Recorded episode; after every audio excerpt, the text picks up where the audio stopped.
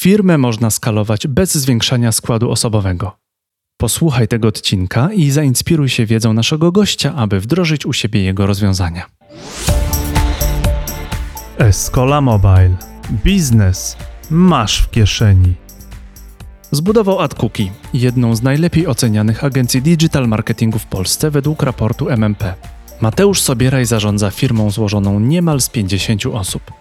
Pomaga ponad 100 markom wyskalować ich biznes na 12 rynkach na świecie. Ale można powiedzieć, że po to są agencje, żeby robić reklamy na Facebooku, ustawiać frazy w Google i pisać artykuły. Jak wyjść poza ramy agencji digitalowej, czyli połączyć unikalność i robienie wszystkiego? A gdzie tutaj jest jakość? Ten odcinek sponsoruje Simon Synek i jego Zacznij od dlaczego. Odpowiednio zbudowane Why pozwoliło naszemu gościowi transformować firmę, a trzymanie się tego frameworku daje możliwość inwestycji w kompetencje i w produkcję. Oceń ten podcast na Apple i Spotify, aby razem z Escola Mobile dzielić się wiedzą. Wersję wideo tej rozmowy znajdziesz na naszym blogu escola.pl. Dzień dobry, dzień dobry, to jest Escola Mobile Live, a ze mną jest nie kto inny niż Mateusz Sobieraj, prezes firmy AdCookie. Cześć Mateusz. Dzień dobry, cześć Krzyśku. Słuchajcie, powodów do zaproszenia Mateusza było kilka. Pierwszy z nich to całkowicie nowa identyfikacja AdCookie i to taka, co rzadko się robi nie tylko dlatego, że jest fajna, ale też która próbuje odpowiedzieć na pytanie właściwie czym jest AdCookie. I to będzie nasze pierwsze zagadnienie. E, drugie zagadnienie, które chcę bardzo przedyskutować, bo jest też mi bliskie, to jest jak skalować firmę, ale niekoniecznie doprowadzając ją do ogromnej ilości osób, ale do tego, żeby robiła coś naprawdę fajnego, coś naprawdę wartościowego. E, no i trzecie pytanie będzie trochę o inwestowaniu, to znaczy o tym, że idzie, wszyscy wiemy, dosyć ciężki czas, e, czas recesji, jednocześnie zjada nas inflacja i to powoduje wyjątkową niepewność. Wiele osób próbuje zapytać mnie, jakbym był jakimś, jakąś alfą i omegą, albo miał kryształową kulę zrobioną z kodu, który składa Escola i umiał powiedzieć, co będzie w najbliższym roku. Bardzo chciałbym to wiedzieć, a czasem obserwując ostatnie dwa lata, nie chciałbym tego wiedzieć. Więc zacznijmy od tej pierwszej rzeczy. E, Mateuszu, powiedz, e, czym jest AdCookie, powiedz, e, dlaczego zdecydowaliście się na nową identyfikację. Więc jakby czym jest AdCookie? Odpowiadając, AdCookie to jest partner marketingowy, którego zatrudniasz po to, żeby wyskalować swoją markę w sieci. I my pracujemy dla marek typu Challenger, Challenger Brands, to są właśnie marki najczęściej konsumenckie, związane z fotowoltaiką, zieloną energię, energią, zrównoważonym rozwojem. I pomagamy tak naprawdę skalować marki e-commerce e, w sieci, obsługując tak naprawdę e, te firmy w, w 360 Digital, czyli od UX-u przez social media, performance, e, content marketing, SEO, ale w tym wszystkim chodzi o to, żeby te wszystkie elementy układanki spiąć tak, żeby dały e, biznesowy wzrost. E, I myślę, że, że to, to, właśnie, to właśnie robimy. Chciałbym dodać jedno pytanie doprecyzowujące, bo ja nie wiem, z iloma agencjami marketingowymi współpracowałem i mam wrażenie, że każda z agencji chce być unikalna, a zarazem, ponieważ klienci mają bardzo różnorodne potrzeby, to od paru lat, już od wielu lat panuje takie określenie agencja 360. Zrobi dla Ciebie wszystko. Więc powiedz mi, jak połączyć unikalność i robienie wszystkiego. Co, no to jest bardzo ciekawe i szerokie zagadnienie. Pewnie pół podcastu moglibyśmy na to poświęcić. Ja myślę, że twoi konkurenci i moi konkurenci, bo software house'y mają dokładnie ten sam problem, wszyscy zamieniają się teraz w słuch. Jak, jak zachować unikalność tak, i precyzję i, jednocześnie. I co z tą jakością, nie? W sensie, jak to jest, że wszyscy robią jakościową robotę i wszyscy zajmują się e, wszystkim. Jakby no, na ten problem napotykamy dość powszechnie rynkowo i ja zawsze zadaję pytanie markom, z którymi pracujemy, jeżeli mówią, że wyróżniają się na przykład jakością albo atrakcyjną ceną, to co to znaczy?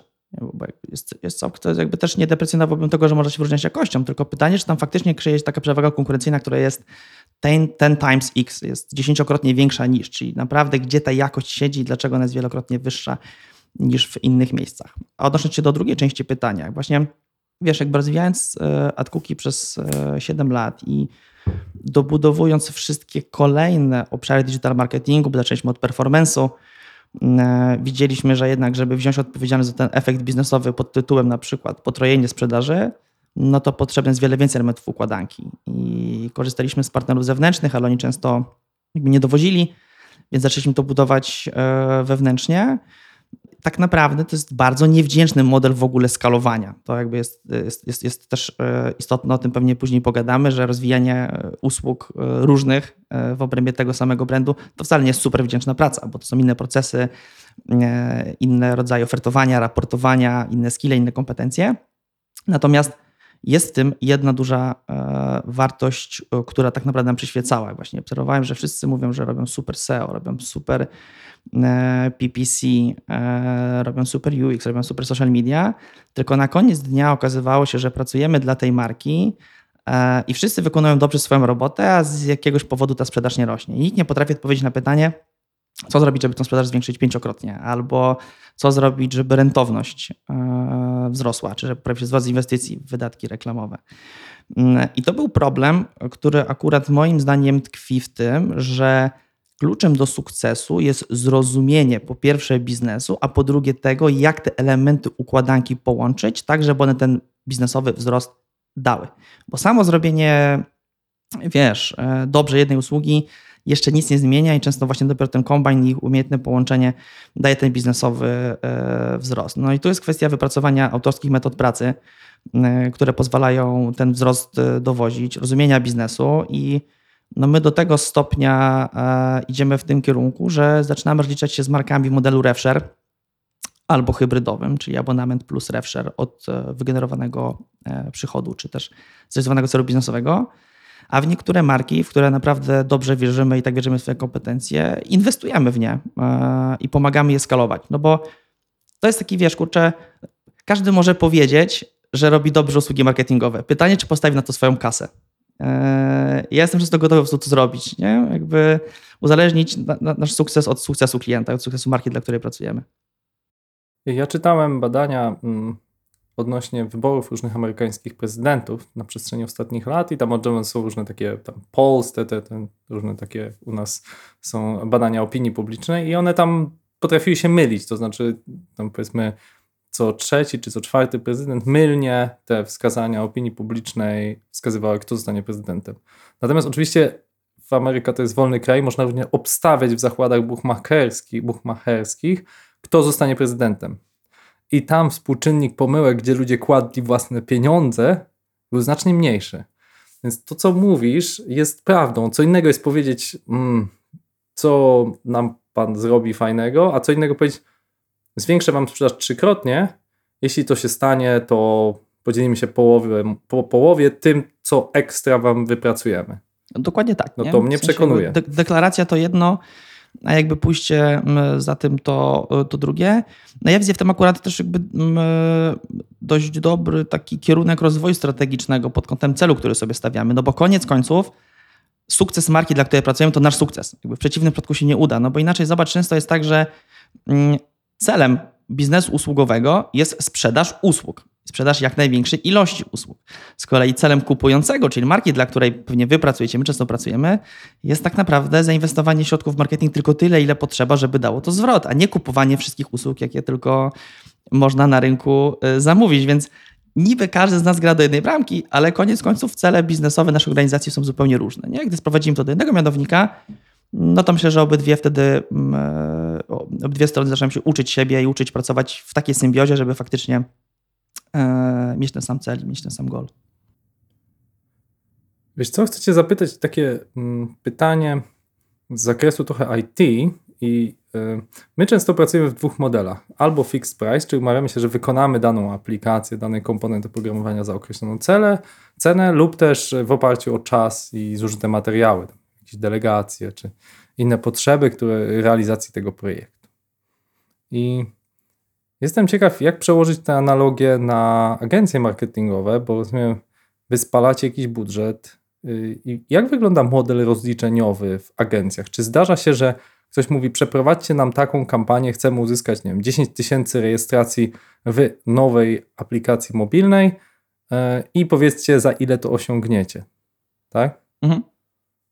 Czyli na, na fixed price. Czy to właśnie jest czas, czy to jest, nie wiem, jakiś narzut na zużyte media? Jakie są modele rozliczeniowe w agencji? Wiesz co, modeli jest y, kilka, chyba jeszcze więcej niż w software house'ach, no bo faktycznie fixed price, time and material, czyli albo umawiamy się za, określoną, za określone fee za zrealizowanie tej usługi, czyli na przykład x miesięcznie albo x jednorazowo, albo umawiamy się w rozliczeniu godzinowym, albo bardzo często jeszcze funkcjonującym modelem w usługach marketingowych no jest kwestia procentu od obsłużonego budżetu. Czyli na przykład to jest 15% od wielkości obsłużonego budżetu marketingowego. Więc e, takie modele funkcjonują. No i jest też ten e, model takich e, święty graal, powiedziałbym, czyli właśnie to success fee, czy ten revenue share i, i, i ilekroć bym tego nie analizował, to chyba każdy model ma swoje wady i zalety. Mhm. A jak wygląda właśnie tak w praktyce taki revenue share? Nie wiem, czy możesz podać nazwy klientów, ale jeśli nie, to chociaż jakby jakiego rodzaju to będą działania? Czyli właśnie, że jest X, zrobimy ci sprzedaż 3X i całą górką się dzielimy po połowie, czy jakby jak, jak wygląda taki kontekst, bo to nie jest takie wcale trywialne. Tak, no to jest, y, to, też jest niebezpieczny model, nie? Więc jakby to nie ukrywajmy, że to nie jest łatwe, no bo Większość ludzi unika tego modelu i się go boi. Dlaczego? No bo to nakłada, trochę ściąga ryzyko, czy, czy przenosi ryzyko z marki na wykonawcę e, czy na partnera, któremu to powierza. No bo można zrobić najlepszą kampanię marketingową na świecie, ale jak ten produkt nie jest atrakcyjny i się nie, i się nie obroni, no to nic to nie da, e, a praca zostanie wykonana, więc to dokłada pracy nad tą wstępną weryfikacją i jakby nie w każdym przypadku też się na taki model e, po prostu godzimy. E, I funkcjonuje to tak, że najczęściej to są tematy właśnie e-commerce'owe i chodzi o zwiększenie sprzedaży.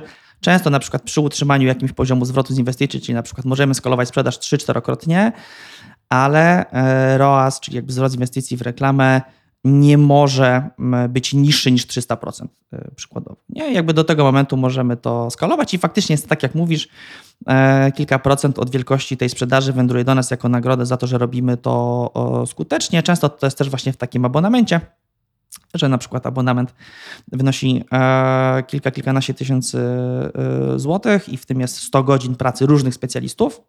To jest też właśnie bardzo ważne, żeby te, te, te rzeczy łączyć, że czasem jest potrzeba 5 godzin UX-owca, 30 godzin specjalisty od performance, a 4 godziny kogoś, kto poprawi newsletter. No i masz taki jakby pakiet e, godzin plus dodatkowe wynagrodzenie od, od sukcesu. No a w takiej już bardzo e, skrajnej formie, no to tak jak mówiłem, jest kwestia inwestycji w, w markę, w którą bardzo wierzymy albo z którą mamy e, jakąś tam historię współpracy, no to wtedy w zasadzie całość wynagrodzenia kładziemy na szali, a wręcz jeszcze dokładamy naszych, naszych pieniędzy i, i, i od tego uzależniamy swój sukces, jeżeli pomożemy tej marce urosnąć. O, o, o akwizycjach czy koinwestycjach porozmawiamy w dalszej części, ale chciałem jeszcze jedno zapytać. Jeśli mówimy o udziale z zakupu mediów, czy to tam Google'a, czy Facebooka, czy jeszcze innych, i to jest, mówisz, nie wiem, przyjmijmy 10%. Marka rośnie, wydaje 50 tysięcy, 100 tysięcy, milion, to pokusa, żeby zrezygnować z działań agencji y, jest coraz większa. Więc to jest Prawda. jakby kolejne takie Mm, taka, taka, takie piłowanie gałęzi, na której sam siedzisz, że idzie ci dobrze, w związku z tym klient jest zadowolony, wydaje coraz więcej, wydaje to, mówię, 10, 20, 50 tysięcy i nagle mówi, zostawiam 50 tysięcy w agencji, co ona właściwie robi takiego, może zrobię to in-house. Czy zdarza się taki scenariusz? Wiesz co, jasne. E, akurat nam nie pamiętam, czy kiedykolwiek się zdarzył, ale wielokrotnie słyszałem o takiej sytuacji. No, tutaj trzeba podejść do tego po pierwsze uczciwie, czyli wraz ze wzrostem budżetu ta ilość pracy się zwiększa, ale ona nie jest wprost proporcjonalna, więc jakby te, te stawki za obsługę coraz większych budżetów procentowo powinny maleć. E, a druga sprawa to jest e, dość, myślę, jakoś środek zaradczy, bliska współpraca E, z klientem, żeby mu uświadomić, ile pracy jest nad taką kampanią, bo to często nawet nie jest tak, że jesteś w stanie zatrudnić jedną osobę na etat, która to poprowadzi, bo właśnie jest tam z kilku różnych kompetencji. E, no i zawsze jeszcze pozostaje pytanie o tą kwestię elastyczności, która na przykład teraz w kryzysie jest bardzo ważna. Tak naprawdę, jeżeli mnożysz koszty in-house, no to one są kosztami stałymi. Natomiast przy współpracy z partnerem zewnętrznym, kto rozumie Twój biznes, no możesz tymi kosztami dość elastycznie zarządzać, czyli ten budżet zmniejszać, zwiększać i proporcjonalnie to wynagrodzenie wtedy rośnie, maleje.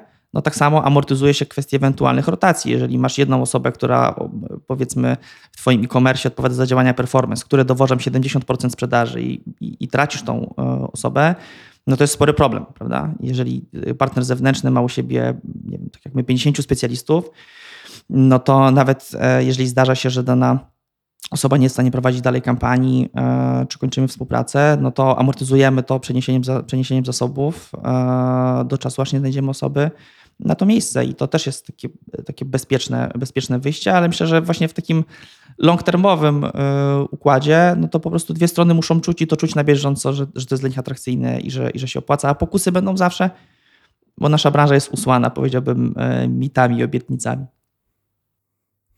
No tak, to, to, ta branża zawsze mnie marketingowa fascynuje, że istnieje bardzo duża grupa freelancerów, tam zrobić ci SEO, zrobić ci grafiki, zrobić UX. Jest część agencji takich bardzo butikowych, gdzie to jest kilku specjalistów zrzeszonych, często częściowo pracujących na freelancie, częściowo współpracujących. Jakieś takie para stowarzyszenia widziałem, że jest strona, gdzie są ci specjaliści wypisani i możesz kupować ich usługi, ale oni de facto nie są agencją nawet butikową. No i są agencje takie, powiedzmy, kilkunasto i, i kilkudziesięcioosobowe, natomiast niewiele znam przykładów agencji stu i więcej osobowych, nie licząc jakichś takich, mm, jak to jest nazwać, sieciowych, tak? Jakiś tam Denon mi się kojarzy, nie wiem, jest jeszcze, pewnie ty byś wymienił więcej, które po prostu obsługują globalnych klientów i potrzebują tych globalnych oddziałów, żeby tam Pepsi Cole, McDonalda czy jakieś inne duże firmy obsłużyć w różnych krajach, tak? ale pewnie korzystają często z podwykonawców i tak dalej. Jak, jak wygląda krajobraz agencji marketingowych na świecie? E, wiesz co, jest e, mniej więcej tak, jak to scharakteryzowałeś, tylko pomnóż razy 10 pod kątem ilości podmiotów i różnorodności pomiędzy nimi zachodzących. No bo jest tak, że są duże grupy mediowe liczące po sto kilkadziesiąt, dwieście, trzysta osób w poszczególnych krajach i oddziałach, no ale jakby też e, one funkcjonują wspólnie.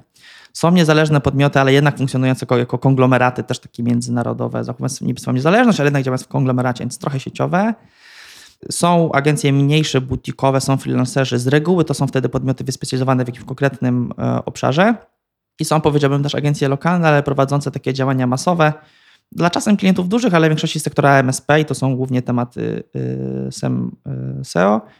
Ja pamiętam, jak zakładałem Cookie i jak, jak, jak myśleliśmy o tym, jak się pozycjonować na rynku, no to właśnie miałem też taką obserwację, że albo są po prostu duże sieciowe agencje i one robią świetną robotę, ale często dla tych tylko topowych klientów, bo lokalni, a mówimy o lokalnych klientach, ale w tym przypadku bardzo dużych ogólnopolskich klientach z ambicjami międzynarodowymi, no to to już jest trochę dla nich mały klient i, i jakby nie spotyka się z taką jakością obsługi, albo z kolei jest ta właśnie masowa obsługa u sieciowych agencji, albo bardzo partykularna e, obsługa w konkretnych obszarach, ale znowu, jak, jakby jak e, ktoś ma dowieść biznesowy wzrost, no to jest to zagwózdką dużą dla marketerów i dla prezesów i dla, mm, e, dla, zarządzających, jak to tak naprawdę zrobić i jak ten wzrost poukładać. Nie? Jest taki mniejszy, elitarny podmiot, ale jednak będący trochę zewnętrznym działem marketingu i takim ramieniem w budowaniu wzrostu e, marki. To jest coś, gdzie akurat my się chcieliśmy uplasować. Ja celowo widzisz, nawet też nie używam słowa agencja, nie? chociaż przez wiele lat tak się też pozycjonowaliśmy.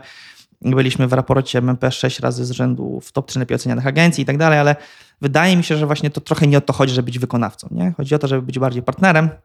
Dlatego celowo też używam tego sformułowania. Bardziej powiedziałbym działy marketingu, aniżeli stricte wykonawcą. Zewnętrzny dział marketingu, tak? Tak, to więc bardziej, bardziej powiedziałbym, że to jest jakby potencjał i kierunek. Myślę, Mateusz, że wielu właścicieli agencji czy, czy osób takich właśnie bu mających butikowe agencje pewnie poczuło się śmiertelnie obrażonych, bo czuje pewną wyższość e, z racji posiadania agencji względem tych często nudnych, przepraszam, te osoby pracujące w dziale marketingu, działów marketingu dużych firm, tak? A ty wręcz przeciwnie, mówisz, że to jest twoja ambicja. Ale masz, rozwijając wątek, masz na myśli, że e, agencje czują się lepsze, deprecjonując działy marketingu? Mhm. Tak myślę. Tak, ja mam odczucia z rozmów przy, przy kawie czy przy piwie, rozmawiając z różnymi agencjami. To nie powinno. Także to oni wpadają na te oryginalne pomysły, że to, to oni dostarczają ten świeży duch do tych skostniałych korporacji, a tam siedzą ludzie, którzy nie robią specjalnie ciekawego, więc muszą iść do tej agencji, żeby coś ciekawego zrobić. No tylko wiesz, tylko można wyjść y, z tego punktu założenia i sobie y, ponarzekać. No ale tak naprawdę cel mamy wspólny teraz, no to nawet jeżeli tak jest w danym przypadku, nie? No to teraz kto jak nie ja, czy kto jak nie my powinien temu komuś pomóc? No bo wiesz, różne rzeczy się dzieją, nie? Na przykład spotykałem się z sytuacjami, kiedy ktoś awansował bardzo szybko w, w organizacji i faktycznie przedstawił już bardzo wysokie stanowisko w marketingu, no ale kompetencje z tym trochę nie nadążyły, no bo jakby deficyt ilości utalentowanych osób mm, spowodował, że ten ktoś bardzo szybko awansował. No tylko nawet jeżeli ktoś po drugiej stronie jakby wymaga opieki, no to on wymaga opieki do edukowania partnerskiego, nie? Mhm. E, mhm. A nie pokazywania teraz, e, kto ma lepszy pomysł. Ja uważam, że mniejsze znaczenie ma, kto jest autorem tego pomysłu, większe znaczenie ma, żebyśmy go wdrożyli, żeby on był dobry, żeby nam pomógł. Piękna, bardzo mi się, jakbym był właścicielem firmy, która korzysta z agencji marketingowej, to by mi się to bardzo podobało, takie partnerskie podejście. Ale Myślę, że jesteśmy w 20 minucie podcastu. Najwyższy czas, żebyśmy ujawnili, że znamy się z takiej organizacji EO, Entrepreneurship Organization, gdzie zresztą wspólnie e, gdzie przez chwilę działaliśmy w dziale marketingu. Prawda. I e, chciałbym Ci zadać takie pytanie w związku z tym, co Ciebie zmotywowało, żeby założyć tą firmę? Co sprawiło, że masz taki drive przedsiębiorcy? Jaka jest Twoja historia, Twoje takie why przedsiębiorcy? Wiesz co, ja jakby myślę, dlaczego robię to, co robię? Y, to jest w ogóle ciekawa rzecz i my, mieliśmy takie dni, na przykład czy mam też takie dni, kiedy można mi zadać dowolne pytania i, y, i to fajnie wygląda właśnie na rozmowy kwalifikacyjnej, kiedy się ona sobie zapytała, co bym zrobił, jakbym właśnie nie musiał pracować, albo dlaczego robię to, co robię i co bym zrobił, jakbym miał 10 milionów na przykład złotych i, i, i co bym z tymi pieniędzmi zrobił. I wiesz co, ja jestem przedsiębiorcą, już teraz jestem zaangażowanym w kilka projektów, nie tylko w, w Atkuki, bo ja uwielbiam kreować. E, uwielbiam tworzyć. E, I, I bycie w biznesie umożliwia mi kreowanie, tworzenie, używanie zasobów. E, mam na myśli tutaj o pieniądzach, środkach finansowych, trochę jak w grze żeby coś wytworzyć. I, I to jest rzecz, która chyba mnie napędza. Jeżeli i to też jest dla mnie ważne, żeby grać w grę, w którą gramy, taką, która daje mi poczucie sensu, że w niej jestem i że w nią gram. E, bo wiesz, cel to jedno, ale chodzi o to, żeby grać w taką grę i sobie taką grę, kiedy jest trudno, to ty dalej chcesz w nią grać i, i czujesz, że warto w, w nią grać i, i, ta gra ma sens, e, w którą w ogóle, w ogóle grasz. Dlatego ja jestem w biznesie i dlatego jak transformowaliśmy AdCookie e, i, w sumie też tej identyfikacji wizualnej, która faktycznie ta, ta warstwa graficzna i wizualna to jest tylko efekt dłuższego strategicznego procesu e, i transformacji. No i nasze why i sens istnienia to jest to, że tworzymy przyszłość marek, które tworzą przyszłość świata. I, I sobie uświadomiliśmy, że jakby dlaczego my chcemy w ogóle robić to, co robić. No bo jasne, że wzrosty, że cele i tak dalej, tylko po co my to robimy? Jesteśmy, że fajnie, jak wiesz, Excel się zgadza, ale też jak możesz któregoś dnia spojrzeć w lustro i powiedzieć, że jednak to, co robisz, ma sens i kontrybuje jakoś chociaż odrobinę do tego, że że żyjemy w lepszym świecie, a no marketing ma bardzo odpowiedzialną fuchę, nie? Bo jakby to, co my promujemy dzisiaj, powoduje to, w co się ubieramy jutro, co jemy, co uznajemy za fajne, a co za niefajne. Więc, e, więc to jest nasze why, które później przykładaliśmy na how, na nasze wyróżniki, mm -hmm. na what, na to, co robimy. Mm, a to, to jest, jest trudne, to jest, to jest trudne, bo marketing, znam, znam takiego foundera, założyciela K2, który no, odszedł od, od tego biznesu marketingowego, bo czuł, że no, na przykład robienie kampanii marketingowej dla firmy Pepsi czy innych gazowanych napoi nie czyni świata lepszym. A jednak pamiętajmy, że to są bardzo często hmm, firmy, które ma najwięcej pieniędzy, także pieniędzy na marketing. No, gdy rozejrzysz się, kto robi duże kampanie marketingowe od dwóch dekad, to jest nie McDonald's, Coca-Cola. Hmm, chcę tu stwierdzić jednoznacznie, że są to firmy, które są złe, ale nie, nie stwierdziłbym, że jednoznacznie przyczyniają się do poprawy zdrowia Polaków czy, czy, czy na świecie. Więc teraz pytanie, że, czy to, za co teraz powiedziałeś, kryje się na przykład jakiś filtr, że nie wiem, nie współpracujecie z firmami produkującymi, nie wiem, wyroby tytoniowe, czy alkoholowe, czy jeszcze jakieś inne. Jakby do czego sprowadza się to, to why, nie? W praktyce. Jasne. E, wiesz co, ten, odnoszę się do tego początku. E, Na szczęście żyjemy już w takich czasach, że te globalne trendy zrównoważonego, rozwo- zrównoważonego rozwoju, zeroemisyjności, one są tak silne, że nawet korporacje zaczynają to rozumieć i zaczynają rozumieć, że Mhm. e, to nie jest nice to have, to jest must have. E, I to, to jest jakby pozytywna, pozytywna zmiana. Ale odnoszę się do tego, jak... Ale tu ci, prze, przerwę, tu ci przerwę, bo one różnie to rozumieją. No, no pewno różnie. Coli? W sensie która, dla części to jest zrobiła... wiesz, fajny bullet marketingowy, ale mam wrażenie, Tak. że jakby... Słuchaj, zro, zrobili kampanię, na pewno to słyszałeś, skoro nawet ja o tym słyszałem, że wysyłali puste butelki no tak. plastikowe do jakichś influencerów, żeby ci je wyrzucili do plastiku. No, Tak, no to ktoś tego jedna tutaj nie rozumieć, a druga rzecz to opacznie to stosować, nie? Więc jakby chciałbym, żebyś mi powiedział, jak, czy, czy, czy dobrze rozumiem to, co mówisz, Mhm. że częściowa twoja praca to jest edukacja tych marek, ej, słuchajcie, nie wiem, dbanie o środowisko jest ważne, nie wiem, zdrowa żywność jest ważna, nie wiem, nie stawiajmy tyle na spożycie mięsa, etc. etc. Tak, to jest bardzo ważne, żeby jakby e, właśnie z tymi klientami, którzy tego jeszcze e, nie mają, to edukować, czy pomagają też wspierać takie inicjatywy. Natomiast jakby odnoszę się do tego, gdzie my to przekładamy. My to mamy w ogóle w kryteriach scoringowych umiejscowione, czyli jak wpływa do nas zapytanie, e, to jednym z kryteriów, którym oceniamy mm, to zapytanie, jest to, czy to jest changer brand, czyli czy to jest właśnie marka, która ma ambicje rosnąć i rosnąć wielokrotnie w ciągu dwóch, trzech lat najbliższych, bo my najlepiej pomagamy takim firmom, które mają ambitne plany wzrostu, nie chcą pozostać w skali małych, średnich, e, czy nawet dużych, ale nie rosnących, tylko chcą rosnąć, chcą dominować e, w swojej kategorii produktowej. No i mamy też kategorię pozytywny wpływ. E, I za to może dostać 10 punktów, może dostać 0, a może też zostać wykluczony, jeżeli faktycznie ten e, wpływ jest e, szkodliwy ewidentnie. No i wiesz, i zdarzają się sytuacje. Ale, Mhm. Czyli, czyli czy przychodzi do was klient, dostaje jakieś tam punkty, tak? 1 do 10, czy ma pozytywny wpływ, tak?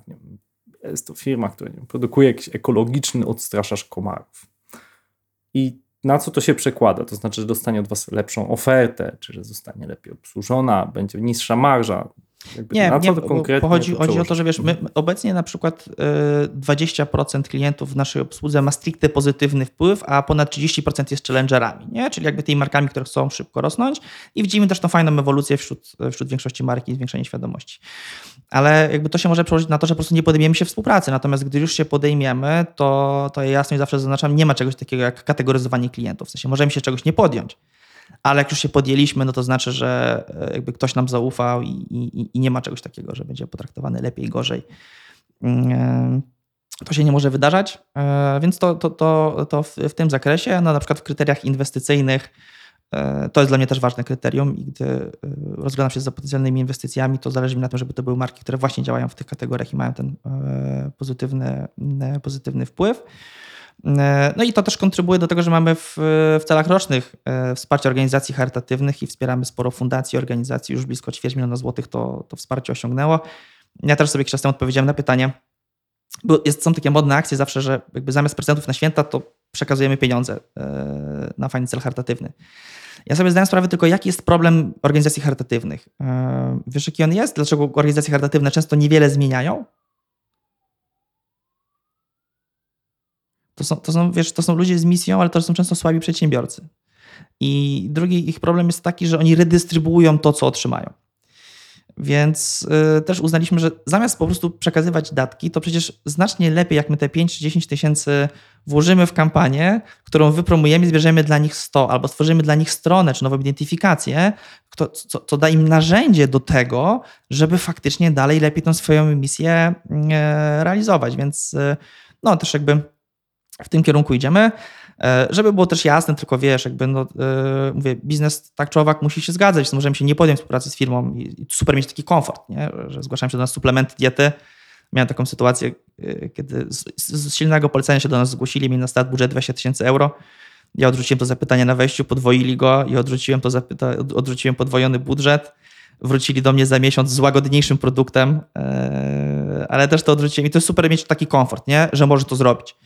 Ale wiadomo, że koniec końców, jeżeli chcesz wywierać zmianę, e, jeżeli chcesz mieć impact, no to musisz być silną organizacją. Nie? E, To, to musisz grać w brutalną grę, jaką, jaką jest biznes, ale mając z tyłu głowy gdzieś ten cel, że poza pieniędzmi robisz też to po coś. To, to bardzo jest ładna historia, którą powiedziałeś. Pewnie smutny część, smutna część historii jest taka, że jednak ktoś się tego podjął. Nie? I to już jest coś, czego jako biznesmeni nie możemy zmienić. Tak? Ogromne biznesy się na tym, na tym rodzą, tylko no wiesz, jakby pieniądze można zarabiać właśnie w różny sposób, nie? Jakby pytanie mhm. na koniec końców, jak możesz to robić w fajny sposób, to czemu tego nie robić? Mhm. Dobrze, jesteśmy równo w połowie naszej audycji, więc czas najwyższy, żebyśmy porozmawiali o inwestowaniu. E, o tym, jak inwest... jeszcze jak się umawialiśmy na tą rozmowę chyba pół roku temu, to było tak przed wojną, przed tym jak zaczęły w szalony sposób rosnąć stopy procentowe. Można powiedzieć spokojne pan, postpandemiczne czasy. tak, spokojne postpandemiczne czasy. Mm, no ale ja szczerze mówiąc ostatnio to się boję radio włączyć, bo słyszę tam dużo negatywnych komunikatów. Dopiero skończyła się rozmowa o wojnie, a jest rozmowa teraz o tym, że zmniejsza się liczba turystów nad y, Bałtykiem. Ty jak i ja jesteśmy tam mini właścicielami jakichś y, turystycznych miejsc. Y, pewnie to widzisz, że ludzie bardziej patrzą na, na, na cenę, jakoś tam nie ma już tak, że rok temu to ludzie wszystko po prostu, ja miałem 100% zabukowane, każdy, nie było jednego wolnego dnia. Więc y, faktycznie widać delikatne oznaki takiego ochłodzenia, czujności ludzi i bardzo słusznej, bo temu też ma służyć recesja, żebyśmy troszeczkę bardziej zapanowali nad swoim wydawaniem pieniędzy. E, no i jednocześnie, e, no właśnie, jak mądrze ulokować e, środki, żeby je pomnożyć mimo tych trudnych czasów? Wiesz co, no. Mm nie chciałbym straszyć, nie? ale ja powiem tak, że dobrze to już było. I nie, nie ma sensu zaklinać rzeczywistości, nie?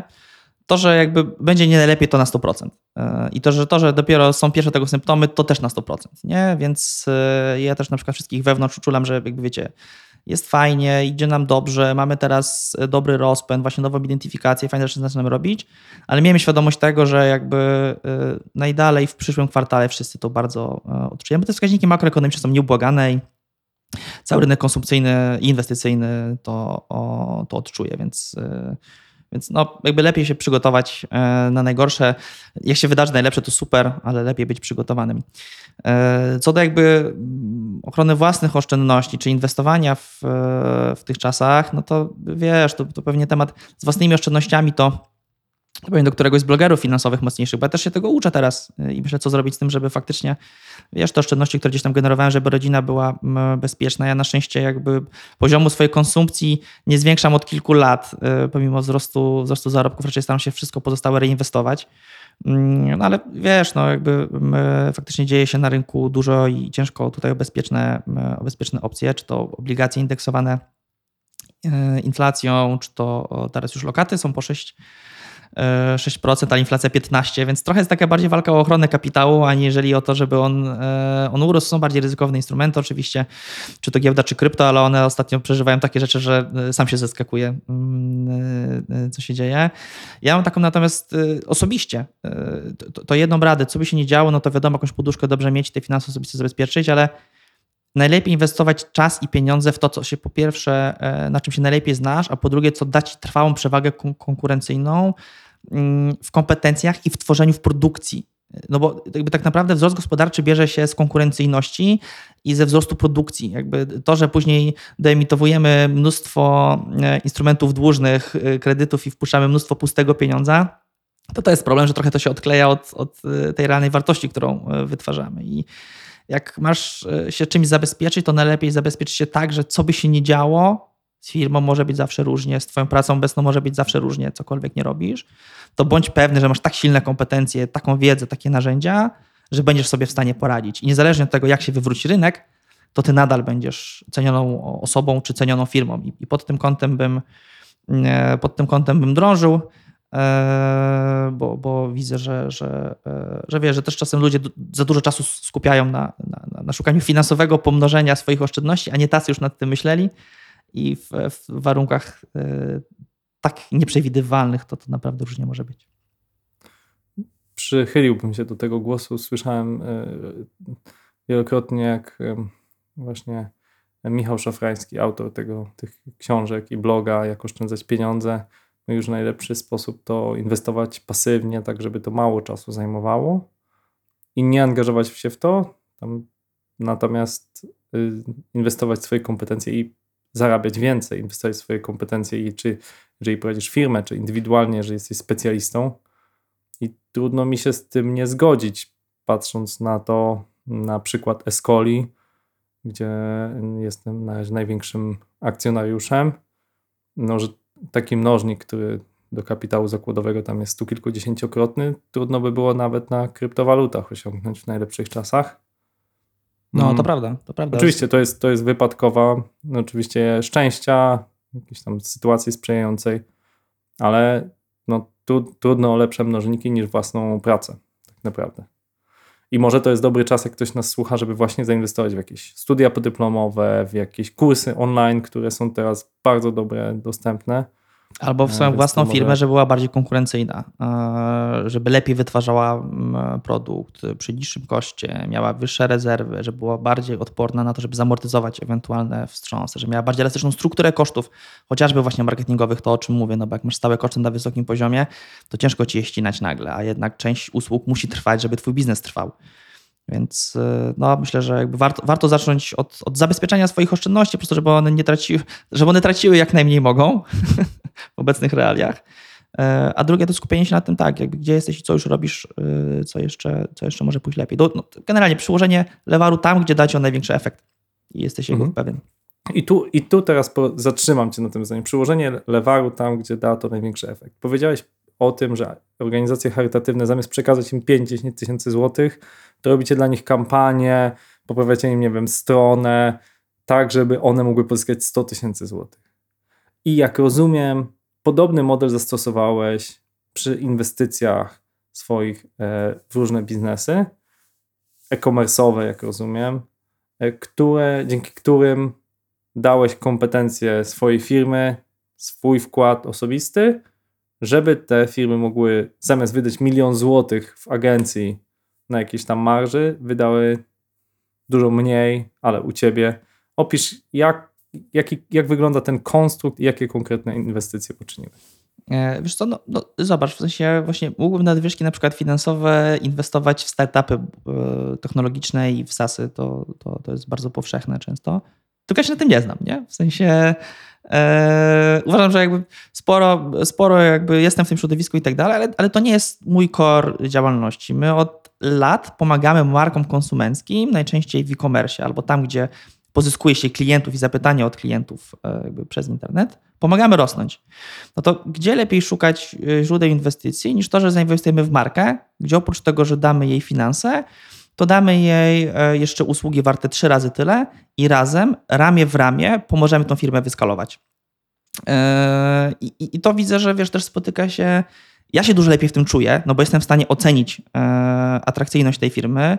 Ona ma już pewną skalę działania, więc jestem w stanie zweryfikować, czy ten produkt się w ogóle rynkowo broni, jest doceniany przez konsumentów, e, czy, czy jest konkurencyjny, czy jak przyłożymy tam właśnie, wiesz, e, milion złotych marketingowo, sporo naszej pracy, to czy to się obroni i się wyskaluje, czy nie. Więc jakby dużo łatwiej jest mi to przewidzieć, dużo lepiej rozumieć swoją rolę. E, No i widzę też, że dla founderów to jest, e, wiesz, coś fajnego i cennego, no bo to jest takie smart money, powiedziałbym e, smart support bardziej, no bo to nie chodzi o to, że ja się podzielę kontaktami swoimi, tylko o to, że faktycznie wejdziemy, ubrudzimy sobie ręce i zdejmiemy z kogoś e, ciężar budowania działu marketingu i zajęcia się tym, żeby to marketingowo wyskalować. A co będzie lepszym gwarantem, że jakby zrobimy to dobrze jako agencja? No, jedziemy na jednym wózku, prawda? Jesteśmy inwestorem i partnerem w tym biznesie, więc, więc damy z siebie wszystko, żeby zrobić to, zrobić to jak najlepiej. I, no i ta ścieżka inwestycyjna jest, myślę, korzystna po prostu dla obu stron. Okej, Mateusz, przykłady, przykłady, bo to w tym podcaście to się przykłady mówi. Jasne. No to jakby e, przykłady w sensie inwestycji naszych, czy, czy modelu działania? Mhm. Tak, tak, tak. Jasne. Przykłady. Jakie konkretne firmy, co zrobiłeś dla nich, Mhm. jak, kiedy zainwestowałeś, jaki jest ten ROI, czy ROAS, czy te inne mądre Jasne. skróty, które O ROI, ROI czy ROASie, w sensie jakby z, z marketingowych działań w ogóle jak pomagamy rosnąć w biznesie, to na naszym blogu znajdziecie 25 opisanych realizacji i są tam realizacje od tego, jak e, zwiększyliśmy przychód teraz na przykład w jednym z e-commerce'ów ośmiokrotnie w 6 miesięcy, nie pogarszając zwrotu z inwestycji, a wręcz go lekko poprawiając. Jak zbudowaliśmy dla jednej Mhm. marki od nowa e-commerce i zbudowaliśmy od podstaw wszystkie kanały sprzedaży, najpierw w Polsce, a teraz na innych rynkach. Inwestycyjnie mamy za sobą e, kilkanaście e, przeprowadzonych analiz. Ja jestem osobiście w, w kilku projektach. To między innymi jest DreamGo Exclusive Travel, biuro podróży zajmujące się tylko egzotycznymi indywidualnymi, e, indywidualnie planowanymi, szytymi na miarę mm, wycieczkami, podróżami. No i na starcie Mhm. jakby... Dream Go, jak marzenia. Dream Go, tak- jak, jak spełnianie podróżniczych, e, Mhm. spełnianie podróżniczych Mhm. marzeń i tam od, e, od samego początku e, tak naprawdę głównym źródłem pozyskiwania zapytań był internet, więc wszystko było po naszej stronie, jakby strona, wszystkie kanały pozyskiwania zapytań, zanim klienci powracający zaczęli się pojawiać. Z ostatnich inwestycji też to pora na pola, czyli internetowy targ naturalnej żywności. I teraz domykam dwa procesy e, inwestycyjne, którymi mam nadzieję niedługo będę e, mógł się, się pochwalić. No i tak wiesz, jakby na spokojnie e, sobie to analizujemy. Ja też nie mam, powiedziałbym, wyjątkowego ciśnienia, żeby wchodzić w wiele inwestycji naraz, bo to jednak absorbuje czas. Każda z tych, każda z tych inwestycji, więc faktycznie wybieramy te marki, gdzie nam, gdzie najwygodniej, gdzie, w, które, w które wierzymy po prostu i wiemy, co zrobić, żeby, mm, żeby im pomóc. Myślę, że o zwrocie z inwestycji, stricte z inwestycji, które czynimy, to będziemy mogli porozmawiać, wiesz, najwcześniej za, taki horyzont y, 2-3 lata, nie? No bo, bo to jest tak naprawdę kilkuletni horyzont inwestycyjny, to jest horyzont, kiedy ty jesteś w stanie ocenić, czy to idzie dobrze, czy źle. Wszystko wcześniej to poszlaki, e, bo co z tego, że spółka w danym momencie może mieć waluację wysoką, jakby póki tego, e, wiesz, jakby nie zmonetyzujesz, to jeszcze się wiele rzeczy różnych może wydarzyć, więc myślę, że tutaj pokornie trzeba przyznać, że o takich sukcesach inwestycyjnych to pewnie za 3 do, do 5 lat będzie można mówić. Ciekawe, że taki horyzont to, jest. Ja pora na pola znam, bo oni wraz z nami występowali na Bisfundzie, y, robiąc swoje rundy inwestycyjne. Nie pamiętam, czy zrobili jedną czy dwie, ale pamiętam, że ich kampania się pojawiła i chyba odniosła jakiś tam sukces, powyżej miliona chyba zebrali. I to, to wydaje się być o tyle ciekawy model, że no to jest taki w wielkim uproszczeniu Uber dla rolników, tak? Czyli jakby pozwala na sprzedaż bezpośrednią jakichś tam produktów rolnych, ale wykorzystuje jakiś tam, nie wiem, No, rodzaj, nie wiem, no, czy to- to- to jest taki, wiesz, marketplace'u, no, ale internet- pośrednictwa. Tak, tak, tak jak powiedzieliśmy, internetowy targ e, naturalnej żywności, czyli Mhm. wiesz, jakby różni e, Mhm. wytwórcy, bo to są rolnicy, ale to są często też rzemieślnicy. Mhm. Ja jestem pod mega wrażeniem, ilu mamy rzemieślników, czy takie bardzo małe manufaktury, gdzie na przykład wytwarza się świetnego e, łososia suszonego gorącym powietrzem i jakieś, wiesz, takie bardzo Mhm. nietypowe rzeczy, ale wszystkie te składniki, które tam możesz kupić, no łączy to, że one są naturalne, e, że one są wytworzone z dbałością o, o jakość Mhm. i, i, i to jest... Rzemieślnicze. Tak, takie Mhm. rzemieślnicze i takie naturalne. No i od lokalnych dostawców, nie? Jakby mm, to też jest dla nas było bardzo ważne i na przykład Pora na Pola wdrożyła też taki mechanizm transparentnych cen, gdzie ty widzisz, ile ten e, wytwórca do, dostaje mm, Mhm. za ten produkt. Nie? Taki fair trade, e, już jakie są To na rynku rolnym to, to ta abstrakcja, bo to zawsze jest przedmiot wielkich kontrowersji. No i wiesz, i to powiem ci na przykład zupełnie szczerze, na przykład taki element, on wcale nie poprawił sprzedaży. Nie? My liczyliśmy, że kurczę, to jest coś super, nie? jakby poprawi sprzedaż, ale nie, w sensie jakby nie ruszyło to zbyt mocno sprzedaży, ale to jest kolejny mały krok w dobrą stronę. Jakby nie tylko Mhm. potencjalnie mogący, mogący gdzieś tam pobudzić sprzedaż, ale też właśnie w, w kierunku edukowania rynku i w kierunku pokazywania takich best practice. Mhm. Taki ten settingowy, jak y, 20 lat temu niektóre firmy podawały widełki płacowe, to, to była jakaś abstrakcja. W tej chwili w wielu branżach jest to wręcz obowiązek. Tak? Nie da się opublikować ogłoszenia w IT bez podania widełek cenowych skutecznie. Mm. Powiedz jeszcze o. Mówisz, prowadziłeś kilkanaście rozmów. Powiedziałeś, że one dotyczyły e-commerce'u konsumenckiego. Na co zwracasz uwagę prowadząc te rozmowy? Czy to jest bardziej pomysł, czy to jest bardziej founder, czy to jest właśnie jakieś twarde liczby, PNL wpisane w Excelu, czy jeszcze jakieś inne czynniki, które sprawiają, że mówisz, ok, rozmawiajmy albo nie, szkoda czasu. E, Wiesz co, ja w procesie mm, inwestycyjnym, no jednak w, w większości przypadków to u mnie już są, powiedziałbym, nomenklaturą tak startupową raczej rundy już A, czyli ra, raczej to nie są rundy, gdzie ktoś ma pomysł, ale on jeszcze nie działa, tylko to są raczej rundy, gdzie ktoś już ten biznes prowadzi, on jest, istnieje, ale trzeba go teraz wyskalować. Więc e, mam już jakieś dane historyczne, które mogę oceniać. Co jest dla mnie natomiast istotniejsze, to jestem w stanie sprawdzić potencjał rynku, na którym działa ten ktoś, czy ten rynek rośnie faktycznie, czy widzę w sieci, że, że jest tam potencjał do, do budowania wzrostu w stosunku do tego, gdzie ta firma jest e, obecnie. Eee, i, no, ale founder i, i, i, ekipa to jest, to jest coś, co jest zawsze kluczem. Tak, taki truizm trochę, więc nie wiem, czy jestem za długo o tym opowiadać, ale koniec końców no to jest e, bardzo istotne, kto za projektem stoi, bo mm, różne rzeczy mogą się dziać po drodze i nawet najlepiej zaprojektowany biznes wpisujący się w, w megatrend może mieć jakieś problemy i po prostu mocna ekipa founderska na pokładzie sobie z nimi poradzi. E, a, a, I tak naprawdę od ludzi bardzo dużo zależy. Mm, analizujemy te czynniki w, w takiej kolejności, jak powiedziałem, czyli obecną sytuację biznesu, potencjał na dalszy mm, wzrost i faktycznie jakby jaka jest e, ekipa, ekipa founderów i też jak mocno my możemy przy tym, przy tym pomóc. Mhm. A jeszcze powiedziałeś kilkanaście projektów, to jest, to jest sporo. Czy mm, Masz jakiś model pozyskiwania tych, y, tych startupów? Mówisz, to są głównie startupy już jakoś tam dojrzałe w rundzie A. Czy też one same do, do ciebie się zgłaszają już na podstawie doświadczeń? A wiesz co, tutaj było różnie. Nie, nie, to chyba jest mało na, nadal wciąż. Nie? W sensie no, fundusze obrabiają często setki, jak nie, e, jak nie tysiące w skali roku, więc kilkanaście to jest mało, ale mi, mi też nie zależało na tym, żeby to była bardzo duża ilość, bo, bo nie miałbym czasu wszystkim się, e, wszystkim się przyjrzeć, więc na razie tak, głównie to było z jakiejś tam wspólnej e, siatki kontaktów albo właśnie z projektów, z którymi rozmawialiśmy o współpracy marketingowej albo z którymi pracowaliśmy i zastanawialiśmy, czy nie, czy nie warto przejść na ten model taki e, koinwestycyjny. Czasem w ogóle takie projekty też ma, i mamy też taki jeden w inkubacji powiedzmy, gdzie to jeszcze nie był moment, gdzie na pewno bylibyśmy w stanie powiedzieć, że wchodzimy, bo było zbyt mało danych, żeby stwierdzić, czy, czy, mhm. czy, czy ten biznes się obroni. No i powiedzieliśmy, słuchajcie, tu zróbmy kwartał normalnej współpracy komercyjnej, my wam pomożemy urosnąć, zobaczycie też, czy jesteśmy cennym partnerem marketingowym. Wy uporządkujecie trochę te sprawy, których teraz brakuje i ten biznes jeszcze trochę podrośnie i wtedy wracamy do rozmowy, czy, czy chcemy to wspierać także inwestycyjnie. Więc to też jest taki fajny test drive, yy, który można sobie zrobić przed potencjalnym nawiązaniem inwestycji. Mhm. E, Mateusz, jesteśmy audycją live. Escola Mobile Live to jest, to jest taka audycja realizowana ze słuchaczami. Mamy kilka pytań.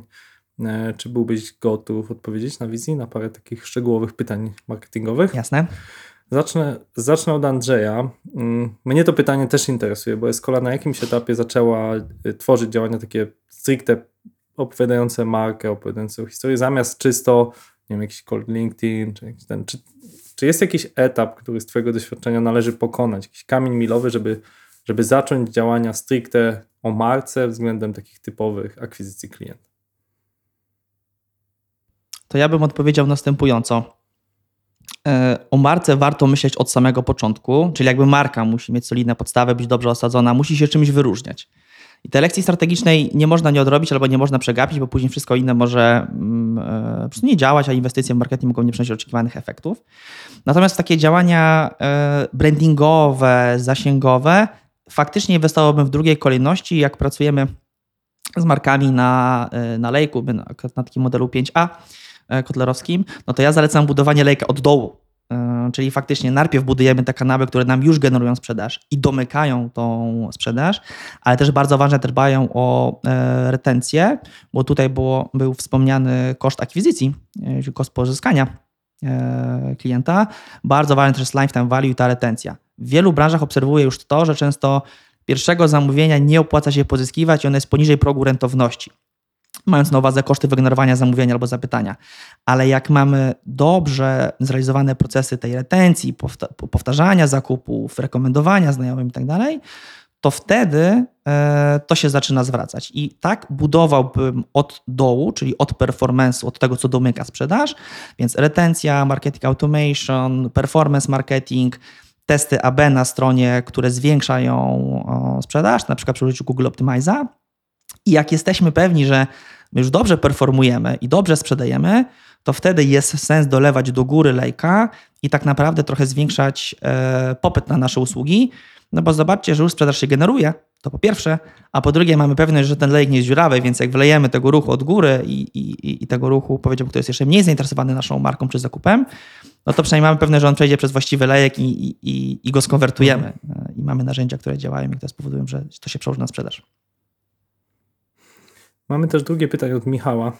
Ono jest bardzo długie, może je wyświetlisz tu, Andrzej, ale, ale ja je skrócę do takiego pytania. Największe grzechy agencji marketingowych, bo e, Ja nasłuchałem się dużo historii, więc wyobrażam sobie, że ty nasłuchałeś się ich jeszcze więcej. Że ktoś na przykład płacił za obsługę, ale tak naprawdę kampania została raz ustawiona i zostawiona już tak Dużo, dużo przetargów przez to przegraliśmy w ogóle, jakby przez grzechy powiedziałbym, które można wymienić. No właśnie, więc jestem klientem, nie wiem, jestem średniej wielkości e-commerce, nie jakimś tam, nie wiem, CCC czy LPP, ale jestem, sprzedaję tam coś, tak, choćby jestem pora na pola i chciałbym znaleźć fajną agencję, która mnie pomoże zwiększyć sprzedaż w internecie. Na co zwrócić uwagę, żeby, ponieważ się na tym nie znam, dlatego szukam agencji, tak? To tylko Na co zwrócić uwagę, żeby wybrać tą właściwą? Precyzujmy, Krzysztof. Grzechy czy czynniki wyboru agencji? To będą dwie inne rzeczy. Okej, zacznijmy od grzechów. Dobra. E, Więc grzechy powiedziałbym po pierwsze, deklarowanie efektu i obiecywanie, gdy nie jesteś go pewien i nie jesteś w stanie tego wyestymować. Jakby wielokrotnie spotykam się z tym, że ktoś, żeby wygrać przetarg, obiecuje, że on dowiezie 1000 lidów na przykład za 10 zł e, miesięcznie. I ja zachodzę w głowę, jak on to w ogóle wyestymował, nie? Albo, że produkt dopiero rusza, a on dowiezie tą, tą sprzedaż czy ilość zamówień w kwocie X. E, I jakbym się nie zastanawiał z naszymi ekspertami, którzy są znacznie mocniejsi ode mnie, to nikt nie ma pojęcia na podstawie których czynników ten ktoś to wyestymował i na szczęście to jest po prostu nie, jakby papier Mhm. wszystko przyjmie, zestymuje i później będziesz martwić, jak dowieziemy, więc to, to jest pierwsza rzecz i wtedy warto dopytywać, jasne, ale na podstawie czego wy to występowaliście i jak wyobraźcie sobie proces dojścia do tego, no bo tak naprawdę to nie chodzi o to, że ktoś strzeli jakiś cel, tylko czy ma pomysł, jak go dowieść. E, Druga rzecz to jest, y, powiedziałbym, y, niska jakość dowożonych efektów. E, I, i- I to często jest niestety taka rzecz, gdzie na przykład ktoś mm, oczekuje tego, że właśnie e, będzie dużo zapytań, najczęściej w przypadku lidów to jest dużo zapytań pozyskiwanych niskim kosztem. No i fajnie można to często zrobić, tylko co z tego, jak one będą tak kiepskiej jakości, że dział obsługi klienta tylko się narobi, a w ogóle to się nie przełoży na sprzedaż. I jak nie ma tego mechanizmu walidacji, nie założymy tego czynnika jakościowego, to naprawdę możemy mieć problem i widziałem przetargi, gdzie przegrywaliśmy albo się nie podejmowaliśmy, bo ja z góry widziałem, że jeżeli ktoś chciałby to zrobić, to, to naprawdę skazuje się na powiedziałbym e, taktyki, które dowiozą e, te formularze, ale to będą słabej jakości formularze. Będzie więc- liczyła się jak, ilość, a nie jakość i będziemy mieli zapytania botów z Indii o wyceny, tak? Tak, więc, więc, więc jakby to nie jest dobra droga. I a propos botów, no właśnie wszystkim się wydaje, że boty to wiesz, będą z Indii, bounce rate, czyli współczynnik odrzuceń będzie e, 90%, czas na stronie 2 sekundy i tak dalej. To tak nie jest. Ja już dwa lata temu e, pokazywałem, mogę też e, przypomnieć później to wideo w komentarzu, jak wygląda teraz ruch botów. Wpuściłem sobie boty na stronę AdCookie, żeby pokazać, bo natknęliśmy się na kilka takich praktyk, audytując konta klientów. Nie, to może być ruch z Facebooka, to może być dwie minuty czas na stronie, to może być odwiedzonych kilka zakładek. Jak trzeba, to taki bot nawet wypełni formularz i może udawać dowolne e, źródło ruchu. I trzeba też je przed tym zabezpieczać odpowiednią analityką e, i antyfraudowymi narzędziami. No ale i koniec końców mieć dobry Mhm. proces tej walidacji właśnie, co mi finalnie dowozi sprzedaż, nie? Bo, bo, bo nic mi z samego ruchu, nic mi z samych, e, samych formularzy.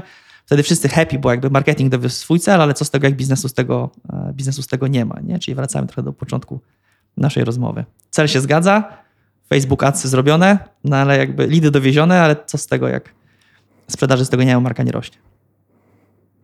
Mhm. To teraz drugie pytanie, właśnie co, jak, jak wybrać właściwą agencję? To jest. e, no, Wiele osób nie ma swojego działu marketingu, osiąga jakąś skalę, sprzedaje właściciel i myśli, hm, to już czas na solidnego partnera. To jest e, oczywiście ciężkie, wielowątkowe zagadnienie, ale powiedziałbym, że tak. Po pierwsze, e, sprawdzić kompetencje agencji, no i to wiadomo, jakby portfolio, referencje, ale też kompetencje zespołu, które będzie ci obsługiwał. E, To warto sprawdzać. Tylko kompetencje, czy oni wiedzą, co mówią, a nie jakie marki mają w portfolio, bo z, e, z tym wiadomo, m, e, bywa różnie. Nie, ale warto ten zespół poznać, zobaczyć, jakie mają e, skille. Po drugie, czy ktoś rozumie mój biznes i czy stara się go zrozumieć. No bo bardzo często jest też na przykład tak, że dostajemy zapytanie, mm, ja widzę, że nam bardzo dużo rzeczy brakuje i trzeba to doprecyzować, albo trzeba zrobić krok w tył, bo ktoś już chce wydawać pieniądze na marketing, a ja widzę, że no, my je spalimy, nie? W sensie to tam nie jest odrobiona lekcja strategiczna, ten produkt się niczym nie wyróżnia, są kiepskie, kiepskie opinie. Strona jest taka, że jak tam wpuszczę ruch, to zaraz odbije. I ja mówię, czekajcie, nie? W sensie zróbmy warsztaty strategiczne, a ktoś mi mówi, nie, no bo prosimy o ofertę. Jakby mamy już ofertę od trzech innych agencji. Ja mówię, no, ale to wiecie, jakby nie tędy droga, no jakby można wszystko przyjąć, ale chodzi o to, żeby żeby ten efekt się zgadzał, więc y, czy ktoś się wami interesuje, nie? Czyli, czy, czyli czy komuś się chce, czy się wami interesuje, czy interesuje waszą marką, czy dopyta was o cele i o co wam tak naprawdę, e, na czym wam tak naprawdę zależy, no bo to jest trochę tak, jakbyś przychodził właśnie do lekarza albo do eksperta, to przychodzisz i opisujesz mu swój problem i objaw. On cię dopytuje i wtedy dobieracie metodę leczenia. A bardzo często niestety to wygląda tak, że przychodzisz i mówisz, proszę mi przepisać to i to. I ten ktoś z drugiej strony, nawet jak wie, że to ci stary nie pomoże. Ale przepiszę ci ten lek, no bo why not, nie? W sensie przyszedłeś do niego po to, więc ja ci to przepiszę, skasuję za to prowizję yy, i już, nie? Więc raczej szukajcie tej analogii i też no ja sugeruję markom się otworzyć i zaufać, bo, bo, bo to jest ważne. No ciężko pomóc, jeżeli ktoś nie przyzna wprost, jakie ma problemy ze swoją marką, jakie tam są trupy w szafie, czy jest ten e, wyróżnik, na który możemy postawić. Czy go nie ma i możemy go poszukać, to też jest ok. Jakby grunt to, to jakby nawzajem się nie oszukiwać, tylko e, e, być ze sobą szczerym. Uwaga na właśnie takie pozornie atrakcyjne efekty pod tytułem niski koszt za kliknięcie, niski koszt za obsługę, niski koszt za pozyskanie zamówienia, no bo tam może się mm, ukryć dużo, dużo szczegółów. No i chyba ostatnia rzecz to już odpowiednia weryfikacja później, czyli jak się już na coś umawiacie, to może być tak, że ciężko z góry występować efekt. I na przykład my czasem uczciwie powiemy, no nie ma danych, które by nam to pozwoliły zrobić, ale po kwartale to będziemy mogli robić. I umówić się po prostu, co będzie znaczył sukces, jak go zmierzymy, i w którą stronę idziemy i konsekwentnie sobie to analizować. I mamy na przykład takie, nie wiem, case'y, gdzie ktoś chciał zwiększyć sprzedaż o 500%, i my nie wiedzieliśmy, jak to zrobić. Znaczy, w sensie ciężko było występować, jak to zrobić od tej skali, która jest teraz. Wiedzieliśmy, co zrobić, żeby poprawić to o 50-70% i teraz na przykład z dwoma markami jesteśmy na 250% wzrostu sprzedaży w e-commerce rok do roku, no ale idziemy dalej. Tylko odkrywamy to, wiesz, trochę mhm. po kolei, nie? Ciężko byłoby odpowiedzieć z góry, no co tak, zrobić, żeby mieć 500, mhm. e, ale to jest ok, odpowiadać sobie na bieżąco na te pytania i, i gdzieś tam wspólnie ten wzrost budować. Ostatnio Mateusz pytanie Mm, ode mnie, bo bardzo dużo mnie pyta młodych osób, też słucha nas trochę takich osób, dołączają do agencji albo myślą o karierze w szeroko rozumianym IT digital. Jak dołączyć do, jak, do agencji, nie mając jeszcze jakiegoś szalonego doświadczenia? Wiesz co, ja myślę akurat, że to jest bardzo e, wdzięczna branża pod kątem zaczynania. Dlatego, że obecnie funkcjonuje tak dużo darmowych, dostępnych źródeł wiedzy w internecie, możliwych do zrobienia certyfikatów, też kursów za niewielkie kwoty, e, albo możliwości sprawdzenia siebie samemu w, w poszczególnych e, obszarach, jakichś tam drobnych pracach dla znajomych, że naprawdę nawet osoba bez doświadczenia, jeżeli chce, to jest w stanie sporo tej wiedzy pozyskać. I gdy my szukamy osób na te stanowiska juniorskie czy na staże, to też sprawdzam i bardzo zależy mi na tym, żeby to był ktoś, kto już pokazał, że on chce pracować w tej branży, że on da z siebie dużo i chce się uczyć. Bo o, jeżeli tego nie ma i ktoś jakby przychodzi um, i dopiero chciałby, żeby go zacząć tego uczyć, bo chce zobaczyć, czy marketing jest dla niego, no to pewnie do tych lepszych agencji będzie ciężko, no bo jakby tych kandydatów jest więcej na to miejsce, takich, którzy już mają pewne doświadczenie.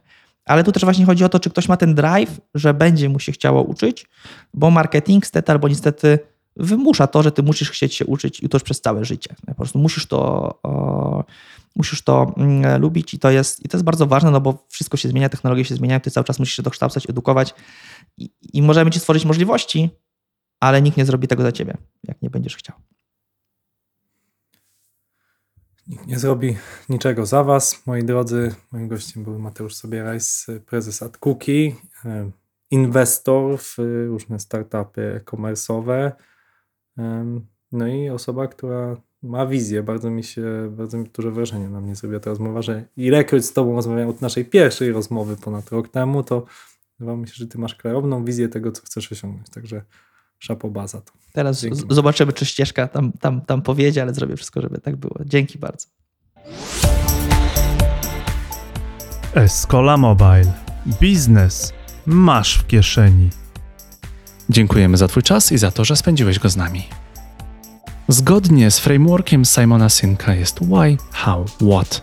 Oto jak brzmi nasze. Wierzymy, że dzielenie się wiedzą zwiększa jej ilość, dlatego tworzymy podcast i do podcastu zapraszamy najlepszych. Wyciągamy od nich wiedzę, zapisujemy ją, nagrywamy i dzielimy się nią w postaci podcastu, filmu na YouTubie czy artykułu na naszym blogu escola.pl. Dzięki temu każdy może zainspirować się do myślenia, rozwoju, pozytywnej zmiany. To był 122 odcinek podcastu Escola Mobile. Gościliśmy Mateusza Sobieraja, CEO AdCookie. Rozmawialiśmy o skalowaniu firmy bez zwiększania składu osobowego i o frameworku Simona Synka. Do usłyszenia.